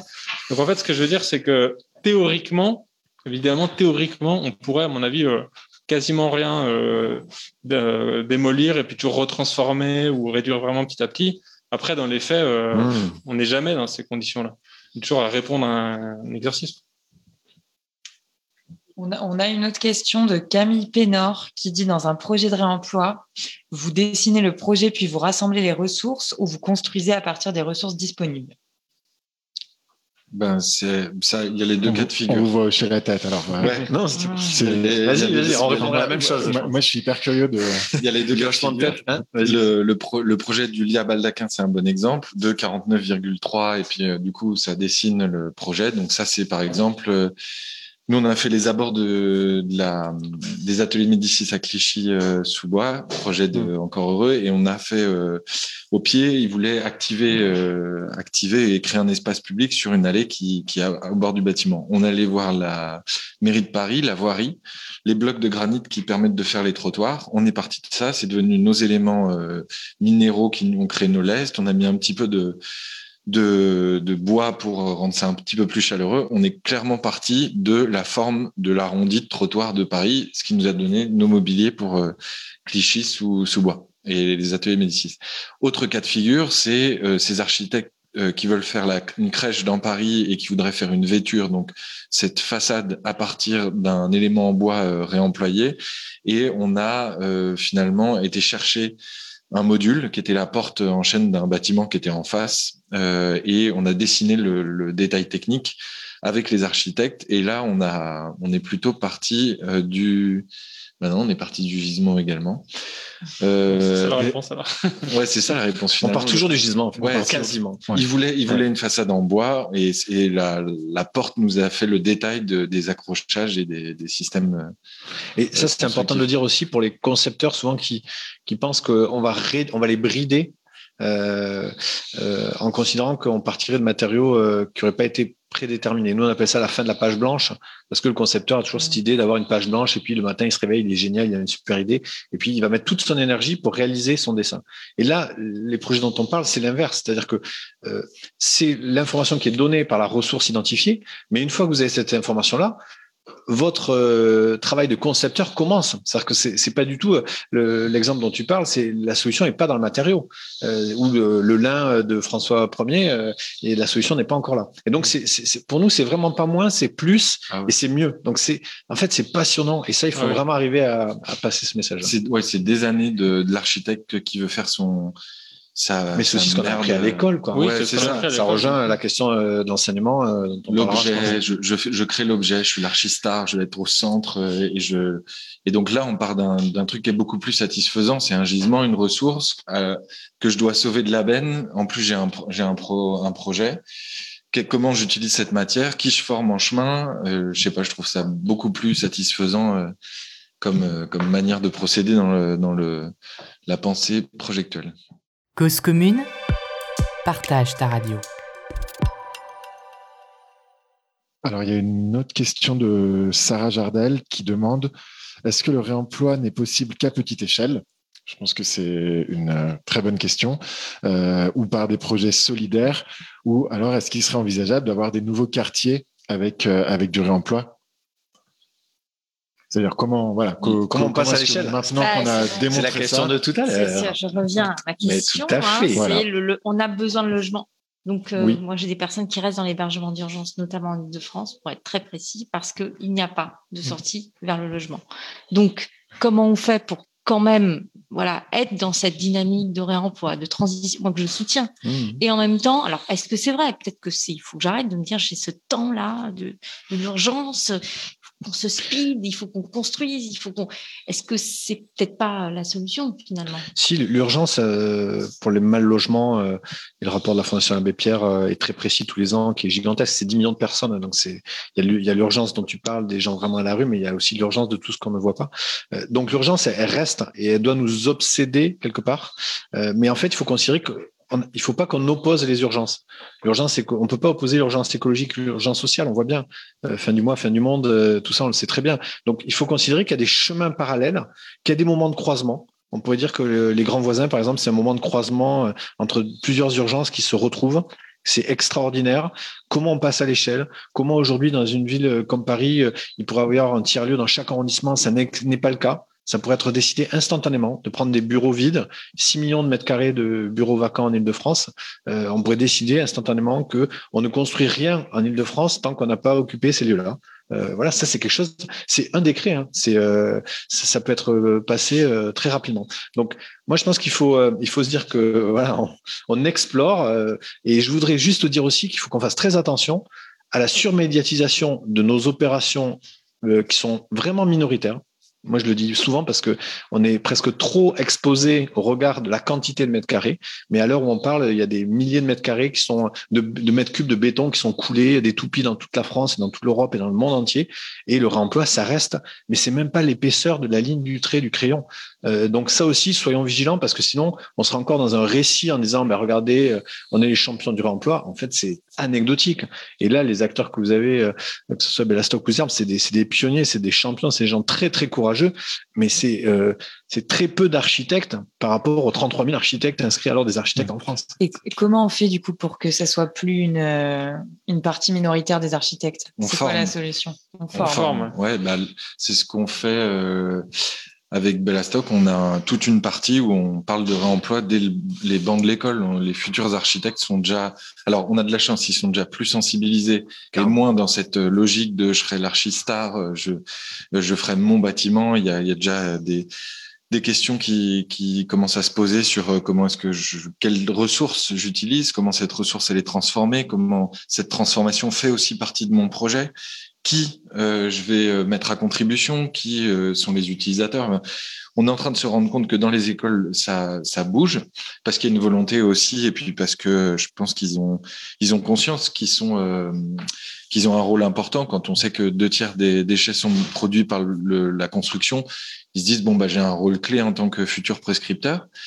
Donc il y a puis il y a de l'envie et euh, ça vous, vous vous avez un projet je crois euh, CAPS c'est ça CAP pour euh... Centre Art Architecture Paysage Patrimoine qui veille justement à, à mêler les les disciplines, mais il y a une très forte, euh, euh, très forte volonté autour de la, des questions de transition écologique. Donc Alors, qu'est-ce que c'est ce projet? C'est un lieu? C'est un programme? C'est un lieu, c'est une école pour les six écoles d'architecture euh, d'Île-de-France. Les écoles d'art et les écoles de paysage viendront et on va petit à petit agréger ces, ces écoles, mais c'est un lieu de l'expérimentation où on se permet de tester à échelle 1. On s'interroge euh, sur les cycles des matériaux, sur le réemploi, les bio, les géosourcés et faire en sorte que, bah, en gros, c'est nous tout ce qu'on a appris en 16 ans en, faisant beaucoup de terrain, en, passant du temps auprès des artisans, en comprenant euh, les enjeux qu'il y a autour, de la matière et l'affection qu'on a développée pour euh, les matériaux et les, territoires. On aimerait qu'il y ait un lieu qui permette euh, aux jeunes architectes d'avoir ce même intérêt. Il va être où ce lieu? Il sera à Évry-Courcouronne, en bord de Seine, et donc c'est 11 hectares de bois avec un, un petit château qui appartenait au François Ier. non, pas François Ier. Les sœurs, les sœurs de la solitude. Encore des sœurs, mais encore des je pense qu'en fait, il faut faire une émission religion et tiers-lieu. Hein. Je pense que là, ou écoféminisme. Mais, mais ouais, du coup, c'est, ça sera un lieu assez magique et les écoles, les six écoles d'archi sont en train de se réunir pour pouvoir euh, développer ce, ce lieu. Et c'est intéressant parce qu'il s'écrit dans le temps. On va faire trois festivals sur place pour le faire, euh, euh le tester, l'éprouver, euh, commencer à préfigurer l'utilisation, le faire rayonner. Et en fait, on est assez fier de ce projet parce que on se dit que c'est un levier aussi, les futurs euh, archis, c'est eux qui ont la main sur euh, mmh. comment est-ce qu'on va pouvoir aussi faire changer le, notre manière de faire notre métier.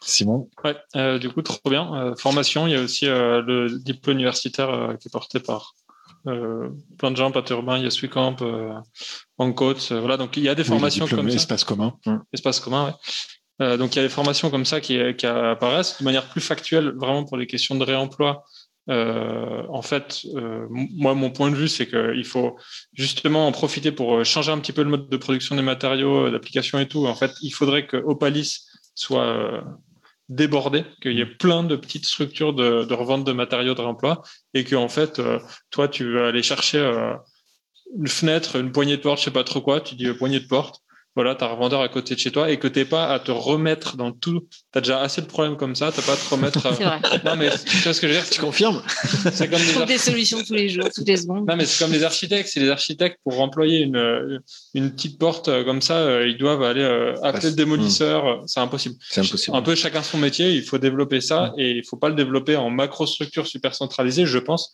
C'est plutôt plein de petites structures comme ça. Alors, ça, ça répond un peu à la question de Perrine Cariou sur le chat qui dit par expérience comment entraîner les maîtres d'ouvrage dans l'aventure du réemploi, de la frugalité, de l'intelligence collective, comment les convaincre d'expérimenter, de sortir des schémas classiques de marché public? Et elle réclame donc des tips pour que plus d'architectes rentrent dans la démarche. Donc, c'est déjà décentraliser euh, ça et donc faire des, faire des petites plateformes du, du réemploi. Alors, ça, c'est une autre complexité, c'est que le métier euh, d'architecte, c'est un métier de commande euh, en très grande majorité. C'est-à-dire que, euh, sauf dans des projets que l'on explore pour nous-mêmes, euh, la majorité du temps, on, on dépend d'une commande, quelqu'un nous passe et cette personne va nous payer pour cette commande-là. Donc, c'est vrai que tant que cette conscience-là est pas passée du côté des commanditaires, donc des maîtres d'ouvrage, en fait, on peut se dire tout ce qu'on veut entre nous, mais on va bricoler euh, à nos échelles, on, on passera jamais à les. Et c'est là où les porteurs de projets de tiers-lieux peuvent être des commanditaires intéressants. Tout à fait. C'est ça, il y a ça, et puis il y a aussi des, des, des structures publiques qui sont en train de se rendre compte qu'il y a un enjeu économique. Moi, je pense que l'enjeu économique a été sous-investi. On le voit bien dans notre pays aujourd'hui, cette désindustrialisation terrible euh, depuis les années 80, et qu'il y a un enjeu économique sur le remploi qui est gigantesque et qui est peut-être le moteur caché euh, qu'il faut qu'on arrive à, à retravailler. Mais mais attention aussi aux gros acteurs qui sont en train de débouler, Ouais. parce qu'il y a un business gigantesque. On voit, je sais pas si vous avez vu là depuis quelques jours, l'augmentation du prix des matières premières, Mhm. euh, qui vient aussi de, notamment sur le bois. Euh, depuis 20 ans, on dit qu'il faut construire en bois. Aujourd'hui, on se rend compte que le bois prend 10, 15, 20% d'augmentation de prix par an. Donc, euh, parce qu'il y a une demande aux États-Unis gigantesque suite au confinement, les gens euh, ont fait des cab- cabanons de jardin partout. Et donc, non, mais c'est hallucinant. Et c'est un impact, c'est-à-dire que nous, aujourd'hui, en France, sur des projets, on a des projets où on ne sait pas si on va arriver à les mener au bout euh, suite à l'épuisement du bois, ou en tout cas à l'explosion Ah du, ouais. du prix. J'ai une question sur le commanditaire. Sur les, nous, on doit réaliser de l'hébergement, l'hébergement d'urgence, l'hébergement euh, résidence sociale, Mhm. différents types d'hébergements qui sont pas tout de suite, c'est pas tout de suite logement euh, pérenne, euh, adapté, euh, parce que tout le monde ne peut pas vivre aussi en logement autonome. Il y a aussi besoin d'avoir des espaces collectifs. une réflexion à avoir sur l'habitat aussi en ville et ou en, en voilà euh, en bordure de, de, de nature d'ailleurs, euh, de forêt, tout ça, parce qu'on n'est pas que dans des contextes urbains, je pense. Ben, Est-ce que dans ce, ce type de projet où effectivement il y a des besoins avant le logement hein, dont je parlais tout à Mhm. l'heure, ces milliers de logements qu'il faut Mhm. construire, est-ce que là il n'y a pas euh, un terrain à, ex- à exploiter, en tout cas, en tout cas plus plus que juste de l'expérimentation? Mmh. Bah, si, si, Euh, mais, parce qu'on a nous on a fait là, le- je pense à, à, à de Bercy où on a en fait des, des containers euh, qui ont été aménagés euh, des voilà est-ce que là on n'a pas une quelque chose là à travailler ensemble? Bah, si, si, mais en fait, à partir du moment où vous êtes maître, maître d'ouvrage, c'est-à-dire qu'en gros, vous, devenez euh, euh, l'émetteur de cette commande, vous définissez déjà énormément de choses. Mais après, c'est franchement, c'est l'État. Il faut qu'à un moment donné, l'État soit, soit vachement beaucoup plus associé à, tout ça. Quoi. En fait, il y a l'ancien directeur de DRAC des, des Hauts-de-France m'avait dit un, un jour euh, l'État est très bon pour agir et très mauvais pour agir. En fait, il faut Oui. qu'on change ça, en fait. Que- il y avait une, une très jolie exposition sur l'architecture d'urgence il y a quelques années euh, Ah, justement euh, oui avec euh, toute cette réflexion autour de la question humanitaire et comment on pouvait Mmh. alors, évidemment beaucoup de travaux artistiques et, et très esthétiques mais il y a quand même un sujet euh, Mmh. je pense euh, à la fois autour du réemploi de qu'est-ce qu'habiter le beau et, et effectivement répondre quand même à des questions humanitaires écologiques là et sociales Ouais. euh, qui me paraissent euh, je pense qu'on peut on peut Mais moi, je pense que les, acteurs sociaux ont énormément évolué aussi sur ce sujet-là. Moi, je me rappelle des discussions il y a, il y a 10, il y a 10 ans ou 15 ans euh, euh, sur l'urgence de construire et, et cette envie de faire du logement pour cette urgence-là comme tout le monde. Et, euh, et aujourd'hui, on voit que les acteurs que vous êtes sont en train de se rendre compte que il y a peut-être, euh, en fait, que peut-être le- tout le monde il est pas si beau que ça Ouais. euh, Mm. déjà, premièrement, qu'il a peut-être pas beaucoup de sens. Parce que quand on voit l'architecture générique euh, de logements produits à la chaîne industrielle, franchement, c'est à, c'est c'est à se taper se la tête par terre. vite. Voilà, exactement. Donc, on, et, et du coup, je sens qu'il y a une forme de- d'inversion ou d'acceptation euh, que tous les logements soient pas identiques, qu'il y ait des choses qui soient. Tout à l'heure, on parlait du bricolage. C'est mani... Le mot du bricolage, pour nous, c'est un mot très important. Euh, Lévi-Strauss écrit là-dessus. Le bricoleur, c'est celui qui fait avec ce qu'il a autour de lui. C'est euh, c'est ce génie de l'humain, euh, de la pensée, de, de l'action, du geste. Et donc nous, on parle de bricolage organisé parce qu'on considère que le bricolage c'est pas n'importe quoi, mais que un très bon bricoleur, moi j'en ai vu quelques-uns dans ma vie, c'est exceptionnel. C'est un joueur de violon. Euh, et donc ce bricolage-là, qui a tout, souvent été dégradé, notamment par les acteurs du social qui disaient ah non, nous on veut le lino, euh, la peinture, machin, sinon on rentre pas. Euh, mais aujourd'hui, euh, moi je pense que c'est en train un peu de changer. Il y a un Avec- énorme travail à faire là-dessus. mais énorme. C'est un travail des- de, de culture. C'est une acculturation des maîtrises d'ouvrage. Euh, là, on vient de livrer à l'hôtel Pasteur euh, à Rennes, euh, où dans les étages supérieurs, on a laissé les placos non peints.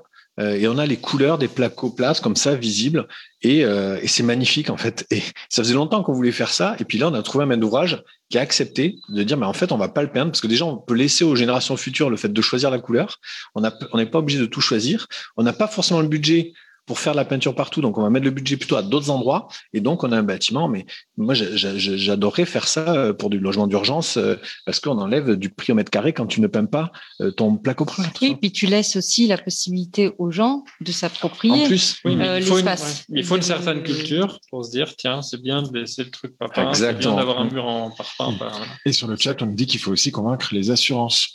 Parce que encore les assurances, mais on Mais a que des assureurs en ligne. Non, mais, mais, à- à- Non, non, mais- apparemment, c'est un problème qui est rencontré effectivement assez souvent. Euh, Et, voilà. Et, alors, est-ce que c'est aussi là-dessus qu'il faut qu'il faut lutter que là, du coup, il faut s'unir pour mmh. demander à. faut peut-être créer une compagnie d'assurance. Ouais, ou, faire évoluer le code des assurances parce qu'il y a aussi bah, des, endroits où, euh, où, ça peut. On travaille avec des assureurs, Paul. On, on, a des des temps de réflexion et de discussion pour euh, savoir comment est-ce qu'on peut faire évoluer l'assurabilité d'éléments en réemploi. Donc, on fait aussi ce ce, on travaille aussi de ce côté-là. Pour revenir juste à la question d'avant où il disait comment, quels sont les tips pour convaincre une maîtrise d'ouvrage. La première chose, malheureusement, c'est de lui dire que euh, il y aura pas de surcoût, que euh, en gros euh, le, le, réemploi n'occasionne pas toujours des surcoûts, et dire que c'est juste que la richesse et l'économie qu'on met d'habitude à évacuer, enfouir, à racheter des matériaux neufs, on va la mettre sur des gens qui vont restaurer, et que ces gens-là, en plus, comme le disait Nicolas tout à l'heure, viennent du cru du territoire, donc il y aura un impact social fort sur place. Et puis après, l'impact environnemental, on peut leur en parler si on a une maîtrise d'ouvrage qui est un peu éclairée. Mais généralement, c'est pas trop son, c'est pas toujours pas trop sa cam. Ceci dit, on... enfin, moi, je parle de l'État aussi pour rajouter quand même euh, une petite aide à ce niveau-là, parce que, mm. enfin, c'est pas pour euh, mmh, bien, mettre, le, mettre le bazar non plus, mais en fait, on peut aussi dire que Aujourd'hui, les déchets, je parle des, enfin, les, déchets les plus, pas les dangereux, pas l'amiante, les déchets, la, grande quantité de déchets, les trois quarts dont on parlait. Mmh. Radioactifs, tout ça. non, pas ça. les déchets inertes. Euh, ben ça, ça coûte euh, entre 2 et 10 euros la tonne. C'est-à-dire que ça, ça coûte rien. Pourquoi ça coûte rien? Parce qu'on n'en fait rien. On les enterre, on fait voilà, des trucs de cabaret routier, comme ça. Euh, en fait, il faut quand même s'attendre au fait que si on les traite mieux, ça va coûter plus cher. On en parlait il n'y a pas très longtemps avec la métropole européenne de Lille. On disait comment on fait pour qu'il n'y ait pas de surcoût quand on passe de, du, bah justement pour l'enrue, parce mmh. qu'il y a beaucoup de démolitions chez nous, comment on fait pour passer euh, de, de, la démolition à la déconstruction sans surcoût? Mmh. Je disais, mais ça va, ça va pas marcher. C'est comme de dire, euh, il y a le même coût pour une alimentation euh, nulle, euh, complètement contaminée, pas bien et tout, au sulfite, je sais pas trop quoi, et une, une alimentation bio, circuit court local, c'est le même coût. C'est pas le même coût. Mmh. Il y a quand même un coût supplémentaire à assurer. Alors, je dis pas que c'est des particuliers qui doivent les assurer. Ouais. je dis pas que c'est impossible, mais il faut quand même avoir en tête ça. En fait, la question du réemploi l'objet euh, en réemploi, que ce soit neuf ou pas neuf, son coût, c'est toujours la même chose, c'est le temps de travail. Et en fait, pour le réemploi, il y a du temps de travail à faire. Mmh. Oui, pardon, moi je, parlais sur une opération très ciblée avec un matériau, mais je rejoins Simon. Mais, mais, et ça, c'est un mensonge collectif de ne pas calculer le coût des externalités négatives, le coût de la pollution, le coût euh, du fait que des millions de personnes ont des problèmes respiratoires parce que l'air de nos villes est irrespirable, le coût que les, rivières euh, soient polluées, que les algues vertes en Bretagne euh, prolifèrent. Donc tout ça, c'est quand même scandaleux parce qu'on nous dit toujours que, que voilà, les choses sont moins chères sous un procédé industriel, mais on voit bien la limite de ça. Et nous, on a, on a grandi dans, dans ce fantasme-là, je pense. On a été bernés. Nous, à l'école, on nous a continué à nous raconter ce, ces histoires-là. Et je pense qu'aujourd'hui, il faut qu'on arrête d'accepter euh, ce discours-là et qu'il faut qu'on je sais pas, qu'on soit plus, euh, plus radical, quoi. Oui, puis l'impact social. Et voilà, évidemment. C'est mmh, quand même mmh. incroyable qu'on n'arrive pas à, euh, à démontrer ça, à rendre ça euh, attractif. On parle de valeur ajoutée, mmh. je veux dire, impact social aujourd'hui. Qu'est-ce que c'est? C'est tout le monde veut vivre ensemble mieux, mieux en tout cas, mieux vivre. Voilà, le mieux vivre. Et ça, je pense que je pensais tout à l'heure au relier. Finalement, habiter et relier, euh, avec de la dignité et du beau, hmm. je pense qu'on peut faire. Mais c'est une question de choix politique et de volonté politique. c'est ça le sujet. C'est-à-dire s'il n'y a pas euh, aujourd'hui de, de, volonté politique de transformer, d'aller dans ce sens-là, alors qu'on a les ressources, on a les intelligences, on a les, on a aussi localement une volonté de bien vivre, de mieux mhm. vivre. Voilà, je pense que c'est le sujet, il est là, euh, parce que sinon on continuera à voilà se réunir à dire eh ben on pourrait faire et, ça. Mais je pense que là, il faut, faut qu'il y ait une volonté politique euh, affirmée, assumée, et pas juste de la parole. Hein. Quand je dis volonté politique, moi, c'est pas euh, du blabla, c'est concrètement dans les années à venir comment on met les moyens sur euh, des formes d'hébergement collectif. Véritablement, il y a des personnes que je ne vais pas remettre dans du logement. Mmh. Pourquoi? Parce que ça va être contre-productif. C'est des personnes qui ont besoin de liens, qui ont été trop isolées. Il y a la question de l'isolement, mmh. hein, euh, voilà, et qui ont besoin de vivre dans des habitats plus collectifs, avec euh, l'intergénérationnel, plus petits, moins denses. Euh, et c'est important pour leur stabilité. Euh, aussi. Et il y a un investissement de ma part depuis des années à aller sortir de la galère. Donc, euh, je ne Mmh. me vois pas les remettre dans du, du logement euh, type. euh, Traditionnel, hein. non, Mmh. non, non, en moi, je suis, je, je- et tout. je te rejoins complètement et je pense que c'est- c'est le- le- la chose hyper importante qu'on est en train de dire là et qui, du coup, euh, donne de la, pas du sens à tout ce qu'on est en train de dire. On dit l'État, tout ça. Qu'en fait, je pense, et ça rejoint ce que tu disais, que ce serait quand même vraiment trop bien d'arrêter de voir les choses de manière justement éc- économique. Et là, on parlait d'écoféminisme, mais euh, tout le travail euh, des tâches domestiques qui n'est pas vu d'un point de vue économique, tout le travail de dégâts sur l'environnement qui n'est pas vu d'un point de vue euh, économique, c'est clair qu'il faut arrêter. Mmh. Et, et ça, ça, ça à tous les niveaux. Quoi. Juste, on va s'approcher de la fin du séminaire. Euh, si vous voulez rajouter quelque chose, euh, c'est maintenant. Moi, je retiens que euh, il est peut-être temps de changer de référentiel pour mesurer les impacts et mesurer euh, les externalités positives et négatives des projets qu'on porte pour euh, avoir une vision moins biaisée de ce qui coûte, euh, ce qui surcoûte et ce qui coûte euh, moins. Euh, et je retiens aussi qu'on est peut-être à l'intersection entre euh, les combats pour l'écologie et pour le l'habitat digne, que c'est peut-être des combats qui ont tout à gagner en s'unissant. Est-ce que vous voulez rajouter quelque chose Il y a aussi le, le chat qui retient qu'il faut abandonner la notion de déchet pour le remplacer par celle de ressources et ainsi penser en coût global, y compris environnemental. Ou alors que euh, sur le beau, le beau, c'est la splendeur du vrai, disait Platon. C'est ce que c'est ce qui est indiqué Platon, dans le chat. Merci à hein. Euh, non, est-ce que euh, mot de que, la fin? Ouais, Tu- c'est dur de passer après Platon. euh. Tu fais Aristote, quoi. Non, bah, le- ce que je je répéterai une des choses qu'on s'est dit euh, au départ, c'est euh, avoir une attention pour les, les matériaux, le réemploi, les gens qui transforment cette matière. On, on le disait euh, que c'est une manière aussi de capacité et puis de donner confiance euh, à des gens, à un territoire dans, dans sa, sa capacité à entreprendre, construire ensemble. Et donc, on dit souvent euh, chez Velastock que euh, quand euh, on utilise cette matière et on utilise aussi toutes les toutes les étapes de construction, c'est une manière de faire société. Donc voilà, je, je voudrais juste rester sur euh, cette mot de- ce mot de la fin, en tout cas pour Bellastac. Merci beaucoup. Euh, merci à tous et à toutes euh, d'être là aujourd'hui et à ceux et celles qui nous ont écoutés. Merci à Émilie et Stéphane qui sont occupés de la technique aujourd'hui. et de préparer aussi cette, cette, émi- cette émission, ce, ce séminaire. Siam, tu veux rajouter quelque Et chose? juste que je remercie Simon d'avoir parlé de l'écoféminisme et qu'on aura euh, prochainement une session sur euh, le féminisme, l'écologie et comment on transforme euh, la société aujourd'hui ou qu'elle se transforme silencieusement sans qu'on s'en rende compte. Donc moi, je reste très positive, même si je vois que le patriarcat reste bien là sur le plan économique, sur le plan libéral. Et donc, on se retrouve à la session prochaine. Merci. Merci. Merci à tous d'avoir suivi ce séminaire. À bientôt.